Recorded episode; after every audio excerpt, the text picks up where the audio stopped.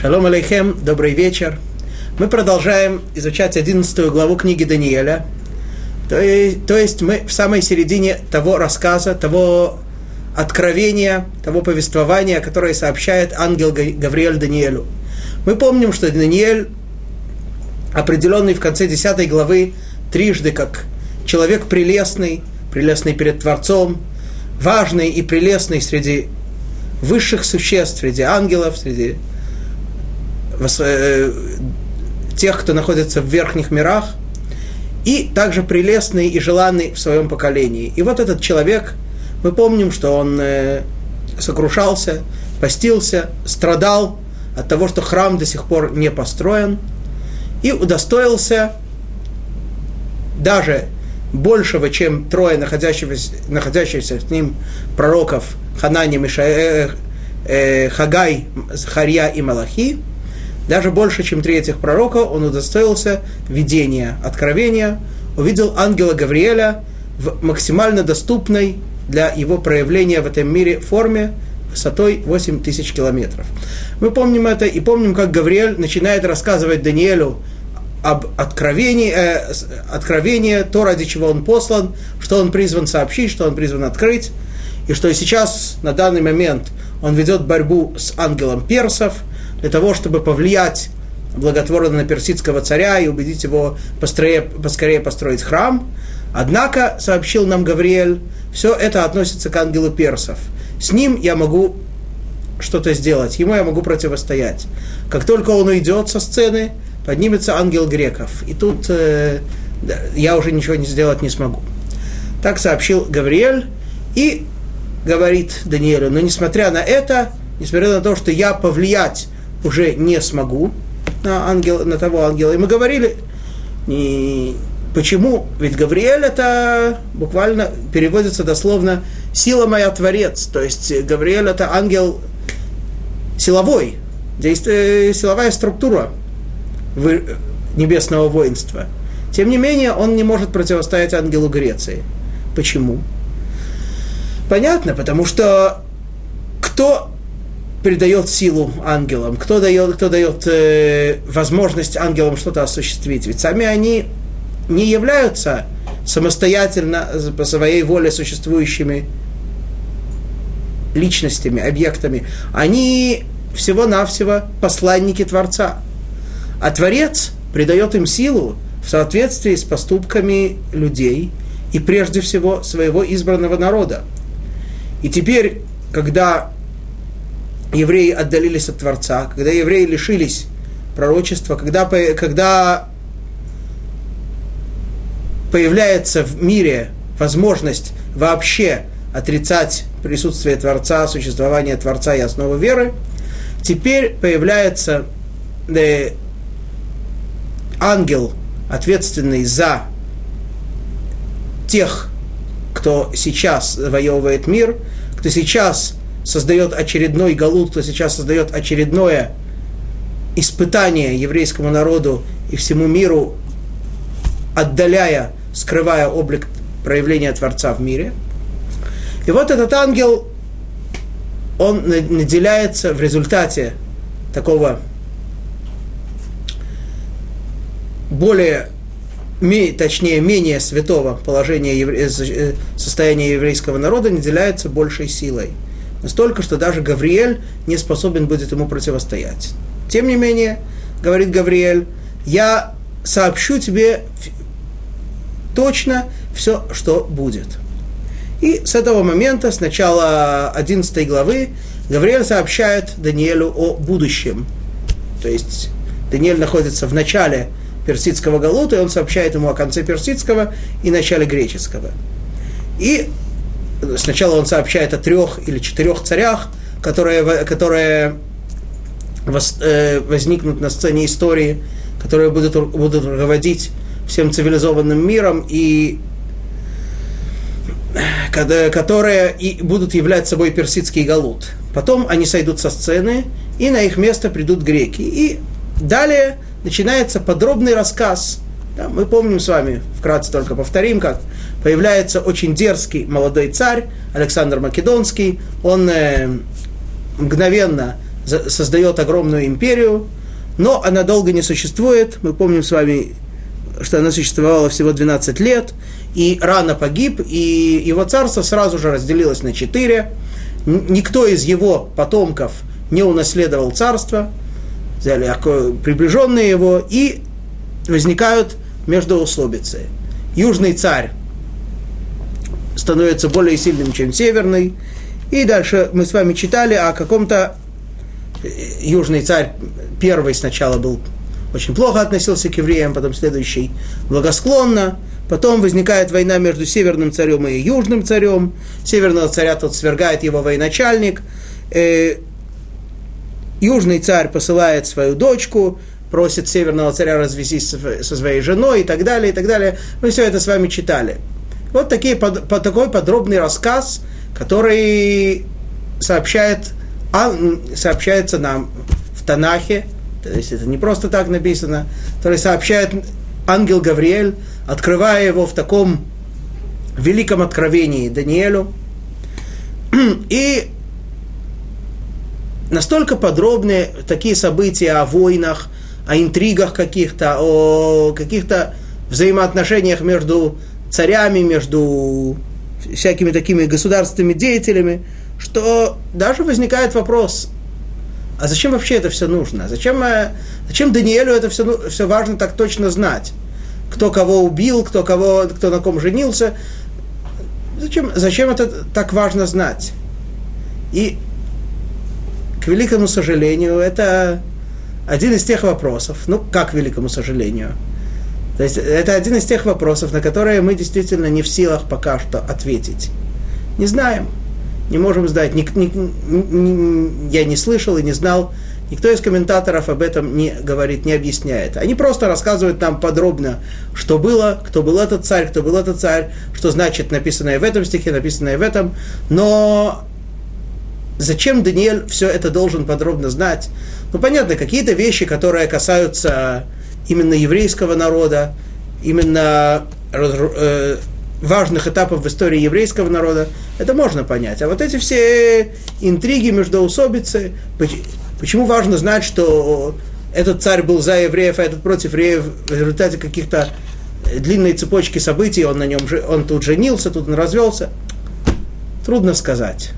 Э, часть Торы, которая нам просто сообщит, мы имеем возможность учить то, что здесь написано, разбирать, понимать, но, к сожалению, пока нам недоступна возможность понять смысл всего этого, для чего это все должен был знать Даниэль. Но факты остаются фактами. И вот э, он раска... нам рассказывает здесь про длинную серию всяких событий, как э, цари вроде бы помирились, но потом поссорились, потом одни, один, южный на северного напал, северного на южного. И так мы дошли с вами до 16 стиха, да, в котором мы говорили с вами, что, север, что северный царь напал на юг, и юж, южное войско перед ним не устояло. Это был 15 стих, а в 16 стихе, что северный царь делал все, что он мог, и потом он пришел в, священ, в прелестную землю, в зем, э, Эрацацви, да, желанную землю, и с, с целью разрушать и уничтожать. И мы с вами говорили, что почему, это, почему она называется Эрацацви, потому что это земля, которая, когда еврейский народ в ней находится, она очень обширная и просторная, и благодатная, а когда он на ней не находится, она очень сжат, сжатая и непригодная для житья. Итак, на этом мы с вами остановились, и теперь пойдем дальше. 11 глава, 17 стих. וישם פניו לבוא בתוקף כל מלכותו, וישרים עמו, ועשה, ובת הנשים ייתן לו להשחיתה, ולא תעמוד, ולא לא תהיה. И повернет он, чтобы со всеми силами царства своего пойти против Египта и против праведных, которые с ним, и преуспеет, и прекраснейшую из женщин – имеется в виду народ Израиля, еврейский народ, отдаст он ему на погибель ее, но не удастся это ему, и не ему она достанется. Итак, северный царь идет и пытается уничтожить еврейский народ, но у него это не получается. И здесь он при, прикладывает все силы, и в частности говорится «Вишарим имо», и с ним честные, праведные. Здесь переведено, что он пойдет против Египта и против праведных, однако же, которые с ним. Что это значит? Это значит, что в то время, э, когда этот царь будет, это Антиохус, он будет наносить ущерб еврейскому народу, будет уничтожать евреев, стараться искоренить Тору из, из среды еврейского народа, то будут многие злодеи, которые им примкнут к нему. И тем не менее, эти злодеи называются здесь, здесь переводится праведным, словом праведные, но это не совсем точный перевод. Более праведно, праведные обычно говорят цадиким, да, это перевод слова цадиким. Здесь написано ешарим, люди прямые, честные. Очень странно. Злодеи, отвергающие самые основы веры, здесь называются честными, прямыми. Почему? Это объясняет нам интересную вещь, что первая книга Торы, книга Берейшит, да, рассказывающая о создании мира и первых поколениях, она, и у нее есть и другое название. Она называется Сефер Ешарим, книга прямых, книга честных. Кто были эти честные? Говорят мудрецы, эти были наши отцы Авраам, Ицхак и Яков. Эти люди смогли полностью исправить себя, полностью усовершенствовать себя, отойти от э, всяких искажений, от всего, что является неистинным, а от всего, что отдаляет их от Творца, и пойти по прямому, честному, чистому пути. И настолько они в этом преуспели, что на все последующие поколения, всем последующим поколениям сделали этот огромный подарок, наделили их с этим внутренним качеством прямоты, честности. Несмотря на то, что э, среди них будут и преступники, и злодеи, тем не менее в глубине души у них находится та искорка, которую им передали наши святые отцы. И вот говорится, что дочь евре...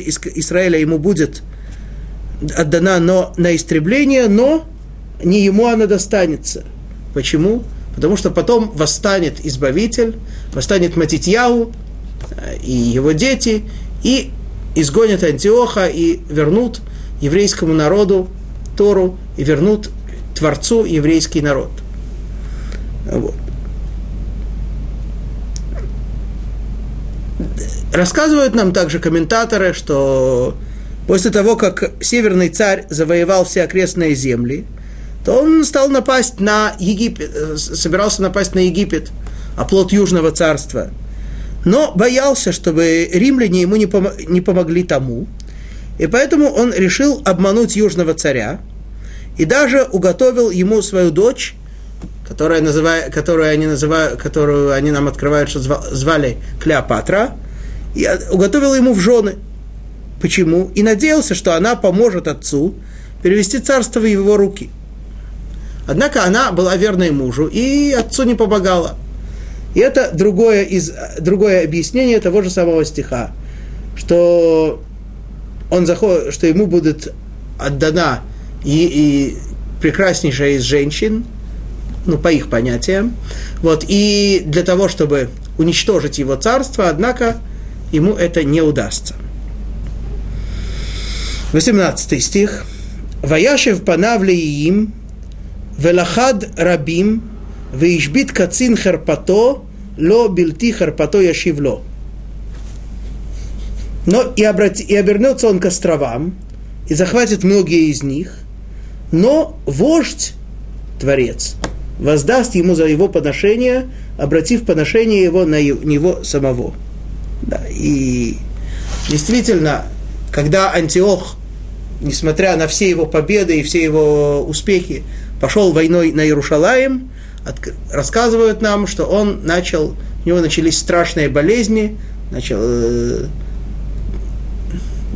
извиняюсь, гнить заживо, и это все страдания и прочие страдания, и прочие беды, и прочие болезни Естественно, что это все, кроме того, что он получит после смерти.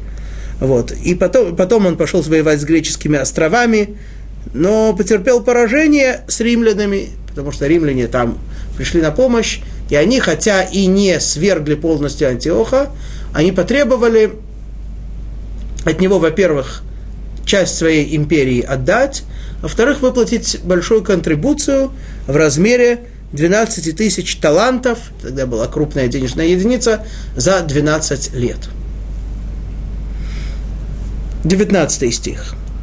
«Ваяшев панав лемаузей арцо, венихшаль венафаль вело имаце».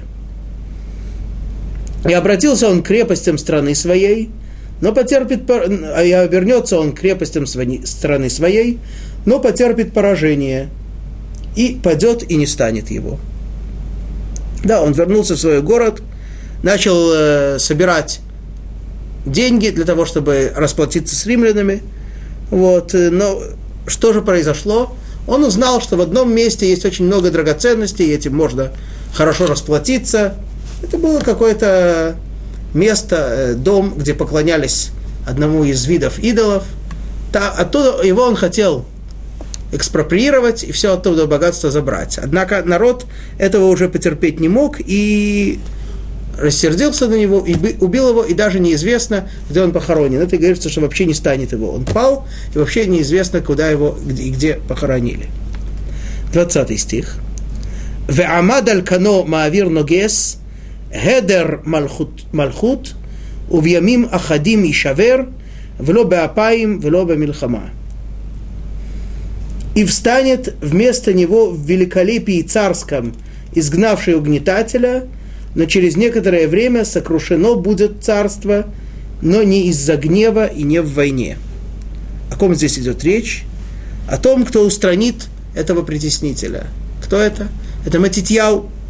Матитьяу назван здесь прелесть царства, великолепие царское. Однако его царство долго не простоит и будет разрушена. Почему? Не из-за войны, из-за зависти будет ссора между, бра... между двумя братьями, потом, потомками Хашманаим. Одного звали Аристобул, другого звали Оркинус, известный Геркан. Пригласи... Э, один из них пригласит Рим властвовать над собой.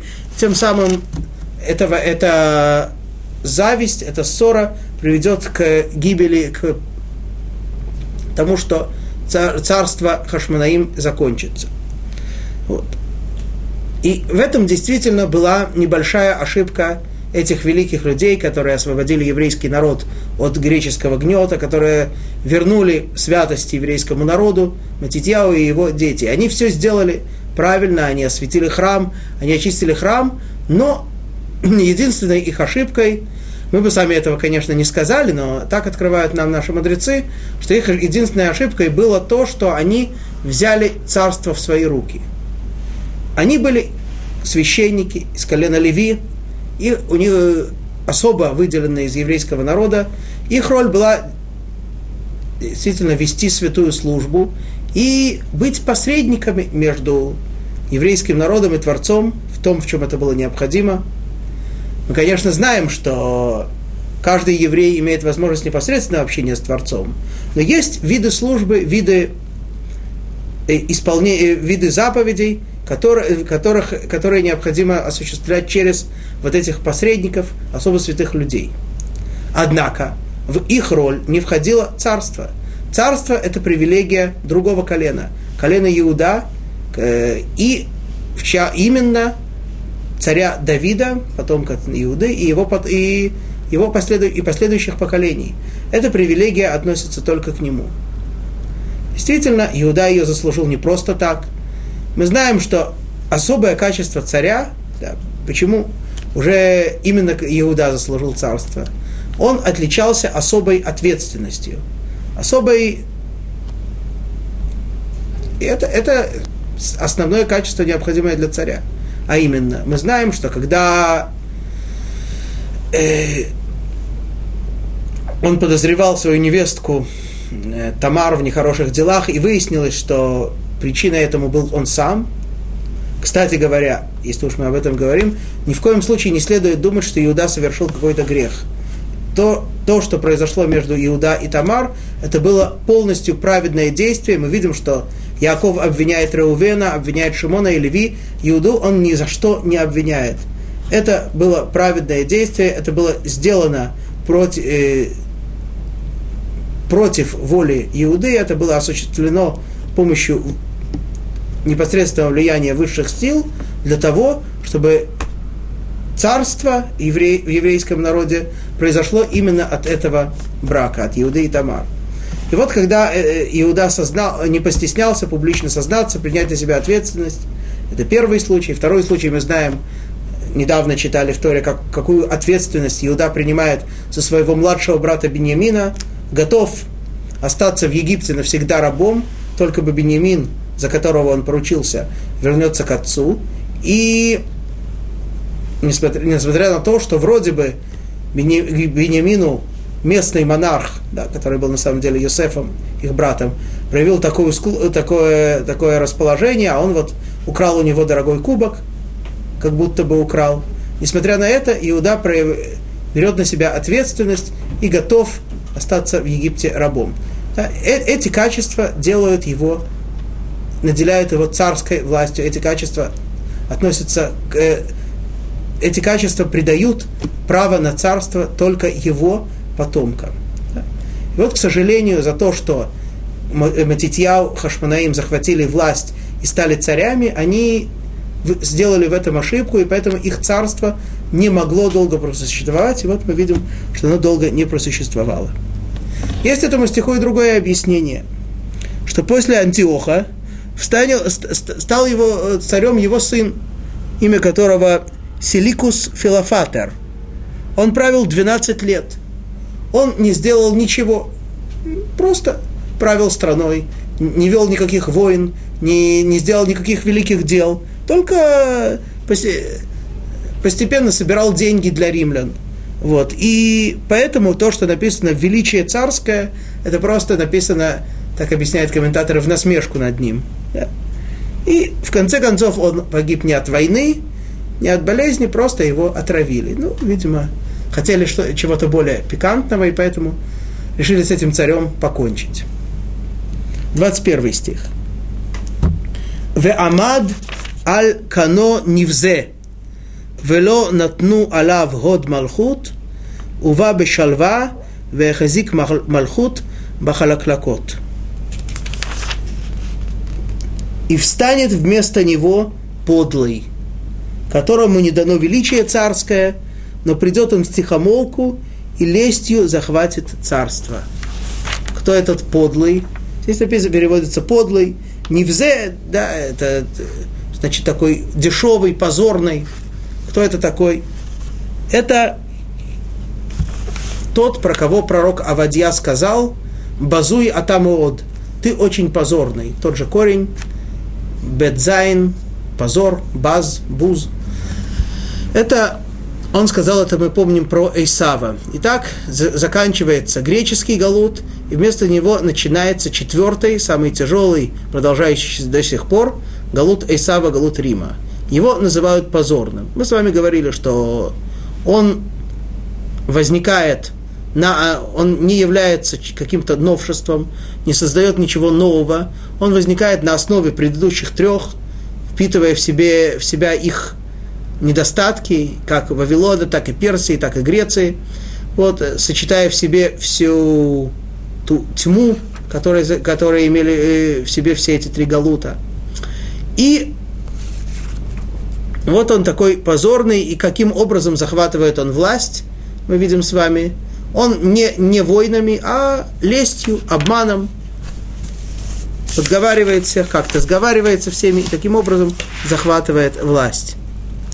Ну, это свойство, мы говорили, свойство, это свойство Исава, которое проявляется в чем? Что мы знаем, что сам Исав, его Тора не, несколько раз подчеркивает, что он э, обманывал своего отца, а именно он показывал себя очень праведным, очень э, скрупулезно исполняющим заповеди, скрупулезно и, и тщательно старающимся вести праведную жизнь, а на самом деле это было не больше, чем обманом, и на самом и он вел, и он вел себя, можно сказать, с точностью до противоположности, и поэтому это свойство проявляется и сейчас, когда Рим, когда Исав приходит к власти, это происходит не в результате какой-то великой войны, скажем, как э, в отличие от Александра Македонского, это происходит в результате лести, в результате какого-то такого в тихомолку захват, захвачивается царство. И поэтому и говорится, что ему не дано величие. Да, это... Он сам не, по своей сути не является великим. Ну, говорили подробно, рассказывали о разнице между римским галутом и предыдущими тремя. Ну, в частности, то, что мы упоминали, что все три первых, они по внутренней своей сущности, да, признавали и славили Творца. Римский галут, несмотря на то, что внешне очень вроде бы ведет такую праведную жизнь, да, создав свою собственную мировую религию христианства, тем не менее внутренне Творца он полностью отвергает. И что же было дальше? 22 стих.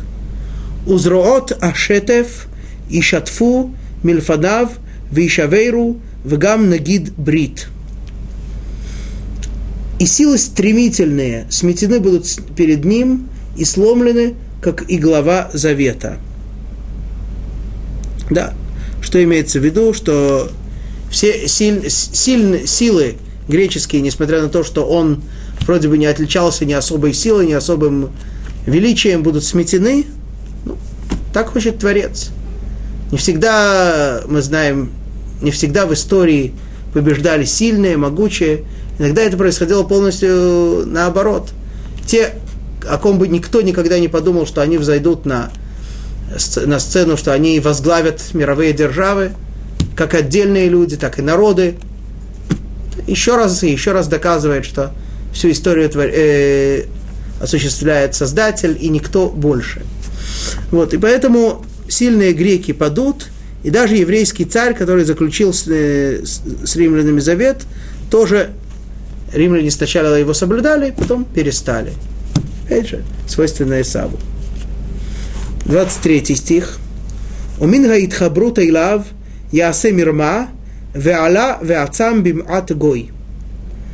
А с сообщниками своими он поведет себя коварно, и поднимется и упрочится через немногих. С помощью обманет тем, тем, тех, с кем он заключит союз, с помощью колена Иуды, тех, кто ему будет помогать из колена Иуды, сможет завоевать с легкостью окрестные земли. 24 стих. Бешалва ув мишманей медина яво. Веаса ашер ло асо ваавот авотав, ביזה ושלל, ורחוש להם יבזור, ועל מבצרים יחשב מחשבותיו ועד עת. В мирную и плодоносную страну вторгнется он и совершит такое, чего не совершали ни отцы его, ни отцы отцов его, награбленное и добычу, и богатство, их будет он разбрасывать, и на крепости направит помыслы свои, но до срока так, завоюет самые богатые земли обманом, разграбит их. Опять-таки, другое свойство Исава. Живи, будешь жить на мече своем, так сказал ему Ицхак, его отец. Кровопролитие, огр- уничтожение огромное. И завоевывает плодородную и хорошую землю. Опять-таки, одно, и, одна из частей благословения Ицхака – что твоя земля будет очень тучной, очень плодородной. Вот. Там поселяется Эйсав. 25 стих. ויער כוחו ולבבו על מלך הנגב בחיל גדול ומלך הנגב יתגרה למלחמה בחיל גדול ועצום עד מאוד ולא יעמוד כי יחשבו עליו מחשבות. И распалит он силу твою и сердце свое, и распалит он силу свою и сердце свое войском огромным против царя Южного. А Южный царь вступит в войну с войском большим и очень сильным, но не устоит он, потому что замыслят против него злые умыслы. Итак, Южный царь видимо, царь Египта, Александрии, он э, будет противостоять римскому царю, однако не устоит перед ним. Почему? Потому что, как здесь написано, будут злы, замыслят против него злые умыслы. Э, Рим подкупает его военачальников, подкупает его придворных, приближенных, чтобы не сильно, не слишком, так сказать, воевали против римлян. Вроде бы они воюют против римлян, на самом деле они им поддаются. Они были подкуплены и осуществили это. Вот. Но есть и другое объяснение этого стиха, э, этих стихов последних, что вот этот позорный, о котором мы говорим, имеется в виду вновь то, о ком мы уже говорили, это злодей Антиохус. Да, и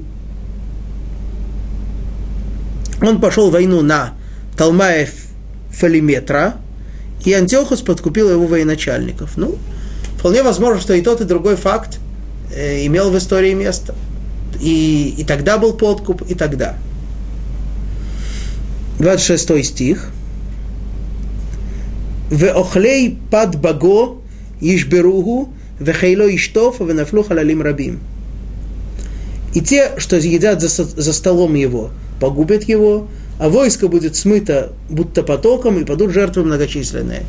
Так подкупленные военачальники уничтожают своего господина, южного царя, и Египет завоеван, и, реки крови льются.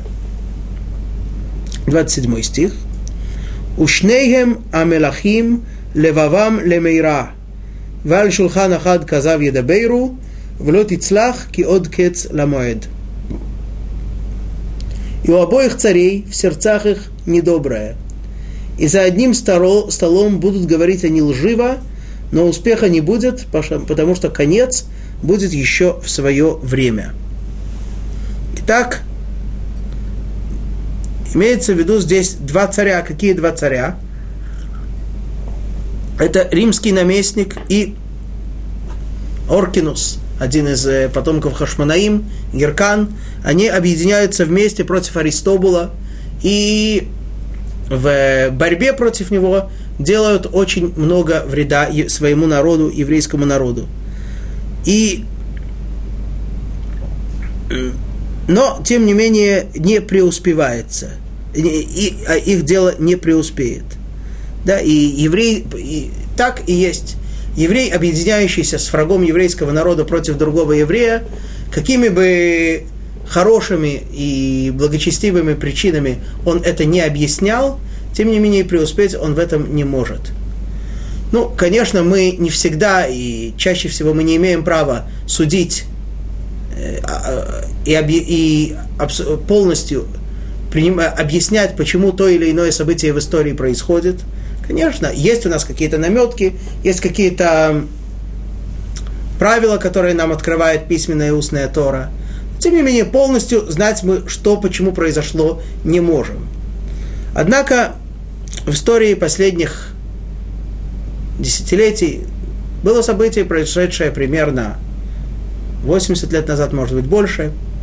Э, это было в начале, э, когда, когда Святая Земля, Эрец Исраэль, только начинала заселяться еврейским народом, появились первые поселенцы здесь, и приезжали все и больше и больше. Приезжали раз, разные евреи, были евреи очень праведные, очень благочестивые. Они приехали первыми в Святую Землю, ученики Виленского Гаона, за ними последовали другие, основали города, построили города. Кстати, известный город в центре страны нашей, Петахтиква, следует знать, что его построили ученики Виленского Гаона – а не кто-то другой. Вот. Э, приезжали евреи, к сожалению, очень далекие от Торы, э, и очень далекие, страшно далекие, и даже пытавшие, пытающиеся отдалить от Торы других, такое тоже было. Вот. И расширялся, и расширялось еврейское заселение. И были люди, которые благочестивые, праведные и с самыми лучшими помыслами хотели заключить договор с арабскими шейхами против того, чтобы здесь возникло еврейское государство. Не, не такое святое, не такое праведное, как они хотели бы, но тем не менее заключают договор с арабами против евреев. Творец не потерпел это, и тот, кто вел все эти дела, был убит. Конечно, можно сказать, что он был праведником, и его сразила пуля врага и так далее. Тем не менее, Творец таких вещей не терпит. Вот. Другое объяснение этого стиха в соответствии с э, тем, что мы сказали, что это Антиохус, что южные и северные царь, цари объединяются и едят в братстве в одним, за одним столом. Однако планируют друг другу навредить. И в то время в Египте воцаряют младшего брата этого царя, а и Северный думает, что поскольку воцарили младшего брата вместо того, кто сейчас находится на Перу, то братья поссорятся, и он легко сможет э, повергнуть Египет, однако братья были в хороших отношениях и не ссорились, и наоборот, всегда все делали вместе. Поэтому северный царь не преуспел. 28 стих. «Вяшав арцо, бирхуш гадоль, ульваво альбрит кодеш, вяса вешав арцо». И вернулся он в свою страну с большим богатством, а сердце его будет против Святого Завета, и исполнит он замыслы свои, возвращаясь в страну свою. О чем речь? Да. Северный царь, что мы говорим здесь? Что он, его сердце против Святого Завета. Северный царь Рим, или заключает завет с еврейским народом, но хочет его, не планирует его всегда соблюдать, и хочет его расторгнуть, и хочет нанести вред еврейскому народу. Вот. Другой, другой, другое объяснение, что в Иерусалиме прошел слух, что Антиох умер. И поэтому вернулся к власти тот первосвященник, которого Антиох снял – и это само по себе выглядело уже как э, бунт против э, Антиоха, и тем самым Антиох наметил евреев своими врагами и наметил войну против Святого Завета. 29 стих. Ламоэд Яшув, Увава Негев, Велотие Каришана Ува Ахрона.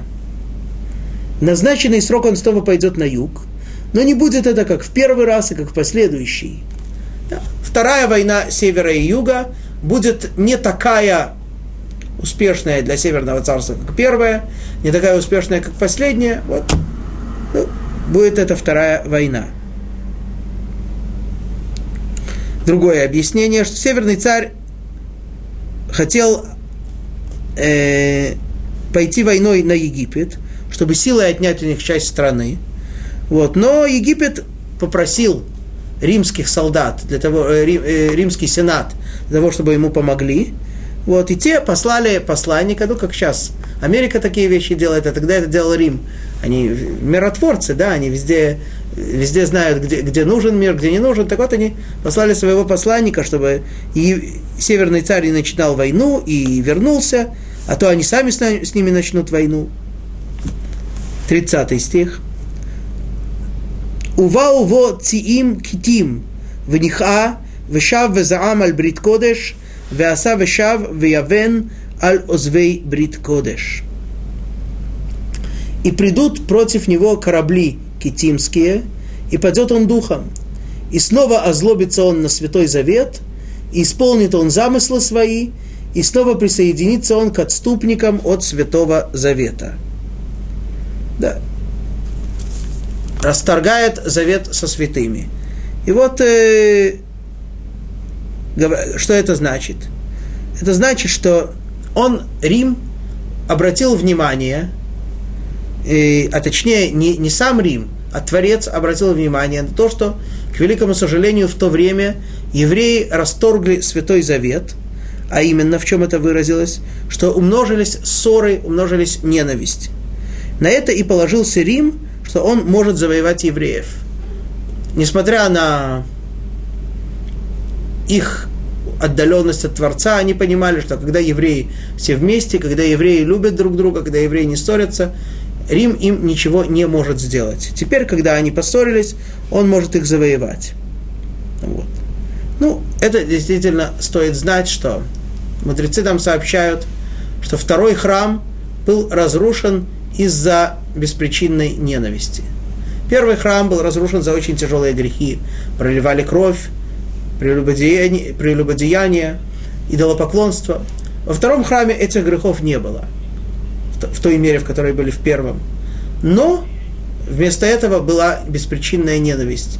Появились многие группы, э, распри, междоусобные какие, междоусобицы какие-то, многие э, различные касты, секты евреев, от, отвергающих Тору в той или иной форме. Все создавало, конечно, очень-очень тяжелое положение и беспричинная ненависть, как то, что нам говорят наши мудрецы, что евреи, что за это был разрушен храм. Другое, в другом месте в Талмуде написано, что храм был разрушен за то, что строго следовали законам Торы и не шли сверх строки, строки суда.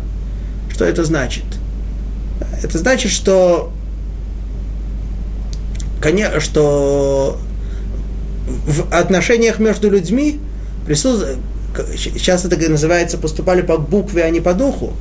Имеется в виду, что действительно, конечно, судили и относились друг к другу строго по закону, но не чувствовали друг друга, не ощущали друг друга, не заботились друг о друге, не проявляли милосердие друг от друга, друг о друге. И все это происходило в результате какой-то беспричинной ненависти.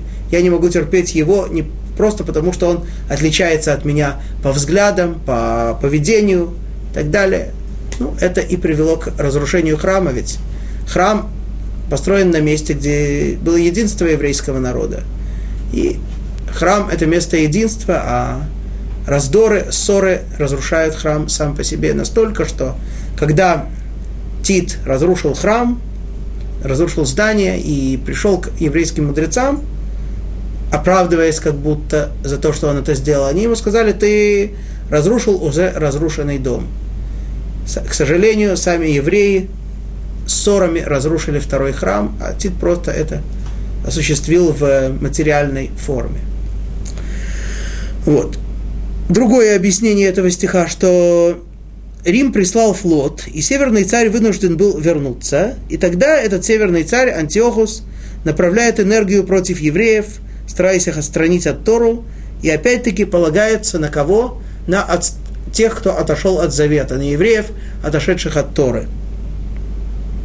Вот. В этом стихе не, сообща, э, не сообщается про то, что в конце концов он был побежден и изгнан, и Тора вернулась в еврейский народ, потому что теперь начинается рассказ о несчастьях, постигающих еврейский народ, и за этим несчастьем сразу идет речь о несчастье другом. Посмотрим 31 стих. Узроим мимену яамоду, вехилелу амигдаш амаоз, вейсиру атамид, венатну гашикуц мешомем и поставлены будут им войска, и осквернят они священный оплот, и упразднят ежедневную жертву, и поставят мерзость безмолвную, то есть идола. Так, теперь уже по всем мнениям не идет речь про Антиоха, идет речь про Рим, про разрушение второго храма, что Рим принимает, ставит войска, использует силовые структуры и разрушает храм – Здесь не написано просто, что он разрушает храм, написано Мигдаша Маоз. Как это по-русски переводится? Священный оплот. Храм силы, дословно. Что это значит? Почему называется здесь храм силы? Потому что во время, когда был построен второй храм, он был относительно небольшим. Но теперь он был расширен и увеличен и стал действительно настолько впечатляющим и великолепным зданием, что мудрецы по праву сказали, что тот, кто не видел второго храма, его, так сказать, в последний период, когда он был расширен и увеличен и выстроен заново, не видел по-настоящему красивого здания. Ну, построение храма было, такое расширение храма было э, сделано одним из последних царей, в результате далеко не самого приятного события. А именно, этот царь, его звали Ордус. По-русски его называют как и Ирод. Да, ну, когда по-русски говорят Ирод, то сразу возникают какие-то ассоциации, какой он негодяй, какой он э, там младенцев убивал или что-то такое. Но э, мы ассоциации ассоциациями, а факты говорят нам, что никаких младенцев он не убивал, однако кровь он все-таки пролил. Талмуд рассказывает, что он был в, у, в семье Хашманаим, в э, династии Хашманаим, он был рабом, не был, не был по происхождению евреем. И один раз ему было откровение, и во сне ему сказали, что сейчас очень успешное время, если ты сейчас восстанешь против своих господ, тот, кто восстает сейчас против своих господ, он очень преуспевает. Ордус понял это, и не колебаясь пошел и вырезал всех, всю семью своих господ. Весь, всю семью Хашманаим он уничтожил. Оставив только одну из женщин, из девушек этого дома, она ему понравилась, хотел на ней жениться, однако она совсем-совсем этого не хотела, и, оставаясь последней, спрыгнула с высокой стены, провозгласив перед этим, что всякий, кто заявит, что он из, из потомков Хашманаим, он из дома Хашманаим, он на самом деле вообще не еврейского происхождения, и он э, раб. Вот. После этого он, уничтожив всех, решил воцариться. Однако Ордос понимал, что не являясь э, урожденным потомком еврейского народа, он не имеет права по закону Торы стать царем. Однако в письменной Торе явным текстом этого не написано. Это нам сообщают мудрецы в устной Торе. Сказал Ордос, если во всем виноваты мудрецы, если мудрецы это те, кто мешает мне царствовать, то я их уничтожу. И так и было. Он вырезал всех, почти всех мудрецов. Оставив одного мудреца на всякий случай для того, чтобы с ним советоваться, но даже когда он хотел с ним советоваться, он выколол ему глаза, чтобы тот не видел, что происходит. И вот как-то раз Ордус решил этого мудреца, его звали Бава Бен Бути, решил его испытать. Подсел к нему, изменил голос и сказал, смотри, раби, этот нахальный раб, как он поступил, как он э, плохо сделал, что ты скажешь? Он сказал, э, я не хочу о нем говорить, это он, он, он сейчас царь. Сказал ему, сказал ему Ордус, э, Абава бен Бут пока, мы помним, не знает, что это Ордус. Сказал ему, да разве это царь? Царь это тот, кто поступает так, как э, должно поступать. Царь, отступающий от законов Торы, царь, не исполняющий свои обязанности перед Творцом, он не считается царем, и его можно и проклинать, и оскорблять, и все, что хочешь. Да? Это, кстати, след... важный закон, который следует знать. Тора очень-очень строго относится к почету царя, и малейшее неповиновение царю карается смертной казнью. Однако царь, который злоумышленно нарушает Тору, теряет весь почет, и его можно и должно оскорблять. Таков закон. Вот. Тем более все остальные ответственные лица, на каком бы посту они ни находились. Вот. И, и вот э, так ему говорит Ордус, смотри, вот такой он нахал, так, э, и разве, разве его нужно уважать, наоборот, его нужно оскорблять. Говорит Баба Бен Бути, смотри, я предпочитаю этого не делать. Все-таки это опасно для жизни. Он говорит, да ты что? Кто же об этом знает? Мы с тобой здесь вдвоем. Он говорит, как по-русски это называется «и стены имеют уши». Ордус не выдержал, сказал ему, смотри, я, я и есть тот, против кого я говорил, я и есть царь, и если бы я знал, что еврейские мудрецы такие внимательные, такие осторожные, конечно бы я ничего такого не сделал. Но сейчас я могу как-то исправить свой тяжелый грех. Сказал ему Баба Бен Бути, единственное, что ты можешь сделать, это действительно увеличить славу Всевышнего, построив прекрасное здание храма. Ты погасил свет в мире, ты займись увеличением света в мире, так он ему ответил. И, и в результате этого Ордус построил великолепное здание – вот это здание, которое здесь называется Мигдаш Маоз, оно будет разрушено, да, мы читаем с вами. И что же? И будет устранена ежедневная жертва. Мы с вами уже говорили, говорили о том, что неоднократно в книге Даниэля подчеркивается как одно из самых больших несчастий, что устранена ежедневная жертва, хотя элементов храмовой службы было много, но дело в том, что ежедневная жертва, это, мы помним, это те два ягненка, утренний и вечерний, которые искупали грехи еврейского народа за день и за ночь. Это постоянная связь с Творцом, ведь жертва, корбан, однокоренное слово со словом лекарев, приближать. То есть э, жертвы приближали, эти ежедневные жертвы постоянно приближали нас к Творцу. И именно Исав, Рим, тот, кто этого нас лишает. Почему? Потому что это его свойство. Мудрецы говорят в Талмуде про Исава, что когда ему было всего 15 лет, он совершил 5 тяжелых грехов в тот день.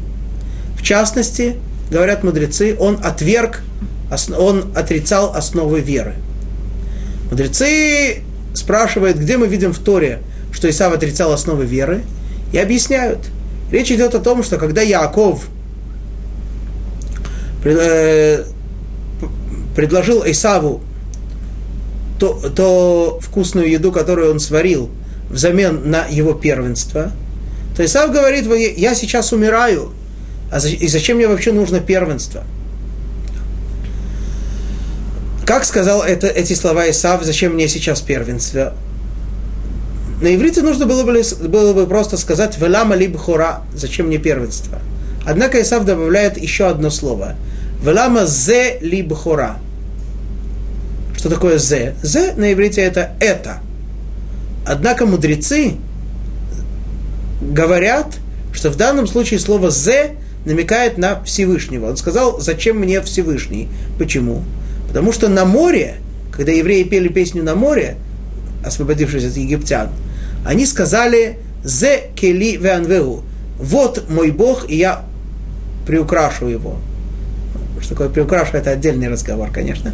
Вот вот мой Бог, и я приукрашу его. Вот, это мой Бог. Зе, поэтому здесь на это намек. Очень странное и требующее объяснение высказывания мудрецов. Конечно, Исав не был атеистом. Исав знал, что Творец правит миром. Однако Исав сказал «Лама зе ли». Зачем мне такое проявление Творца, которое называется «это», на которого я могу указать. Зачем мне находиться в постоянной близости с Творцом? Он там, я здесь, я ему не мешаю, он мне не мешает. Не хочу с ним связи. Такой человек, который отвергает, отвергает постоянную связь с Творцом, ну, к великому сожалению, в его руки передается возможность лишить евреев ежедневной жертвы, отвергнуть постоянную связь с Творцом в той форме, в которой она была. Вот. Далее, 32 стих. У маршией брит яхнив бахалакот. Веам юдей элохав яхазику веасу. И приступивших завет привлечет он к себе лестью, а народ, почитающий Бога своего, окрепнет и будет действовать. О чем речь? Что злодеи римляне объединятся с врагами еврейского народа.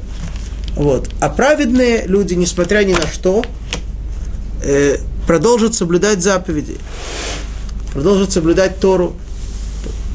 Об этом здесь и идет речь. Эти люди праведные, как здесь называются? Здесь, здесь переводится как э, почитающий Бога своего. В оригинале написано «знающий Творца». Что значит «знающий Творца»? Йодей Элокав, как можно знать Творца, имеется в виду, да, мы с вами говорили уже неоднократно, что слово «дат» в святом языке значит не только знание, но значит соединение. Да. Единение, соединение. Приводили этому примеры. Таким образом, здесь идет речь о народе, которого, который определяется здесь в книге Даниэля как соединенный с Творцом. То есть, несмотря на все грехи, несмотря на все те причины, объективные причины, которые естественно при, привели хра, э, мир к тому, что храм был разрушен и еврейский народ изгнан, тем не менее еврейский народ остался по своей сути соединенным с Творцом. И те, кто эту связь, это соединение ощущает, они, тем не менее, окрепнут, и несмотря на все постановления, на все тяжелые ситуации, которые постигнут евреев в дальнейшем, тем не менее, они продолжают соблюдать Тору. 33 стих. У маскилей ам явину ларабим, венихшелу бехерев увлегава бишви уввиза ямим а мудрые из народа будут получать многих, хотя некоторое время и будут страдать они от меча и огня, и от изгнания и грабежа. Кто эти мудрые, которые будут обучать еврейский народ? Так мы уже находимся после разрушения второго храма. Речь идет о поколениях мудрецов, которые составили Мишну. Так объясняют комментаторы. Вот эти мудрецы, составившие Мишну, они несмотря на то, что был разрушен храм, тем не менее, основная просьба еврейского народа и мудрецов еврейских к римлянам была, чтобы дать им возможность продолжать учить и обучать Тору. И поэтому они продолжали, они, соз... они уже не могли это делать в Иерусалиме, они перешли в город Явне, и там туда переехал высший еврейский суд, самые великие мудрецы Санедрин, и продолжали там обучать Торе еврейский народ. И на определенном этапе вынуждены были сказать, что несмотря на то, что Тора запрещает э, записывать устную Тору, слова устной Торы, это все должно оставаться устным, живым, не помещенным в книге. Тем не менее, по необходимости вынуждены были записать основные положения устной Торы, и это то, что мы сейчас имеем в виду как шесть разделов Мишны.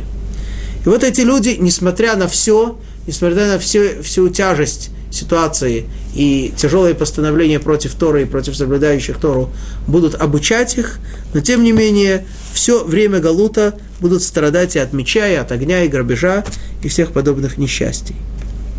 34 стих. Увхикашлам еазру эзр меат, ванилву алеем рабим бахалаклакот. И во время страданий своих получат они некоторую помощь, а многие присоединятся к ним, но через льстивые речи. Итак, э, после разрушения храма будет еще небольшое, небольшая помощь. Какая-то небольшая помощь, что в еврейском народе оставалось еще одно место – которая подавала надежду на возвращение еврейской власти. Это был город Бейтар, крепость Бейтар, и руководитель восстания, борьбы против римлян, там был Баркохба, и многие последовали за ним, и даже многие мудрецы были уверены, что он и есть избавитель, однако потом, и об этом мы поговорим с вами на следующем уроке, увидели, что это было совсем-совсем не так. Ну, к сожалению, приходится расставаться на не самой, не самой приятной ноте, но без Раташем на следующем уроке наконец-то дойдем до избавления с Божьей помощью. А пока мы с вами расстаемся, шаббат шалом, вехольтув.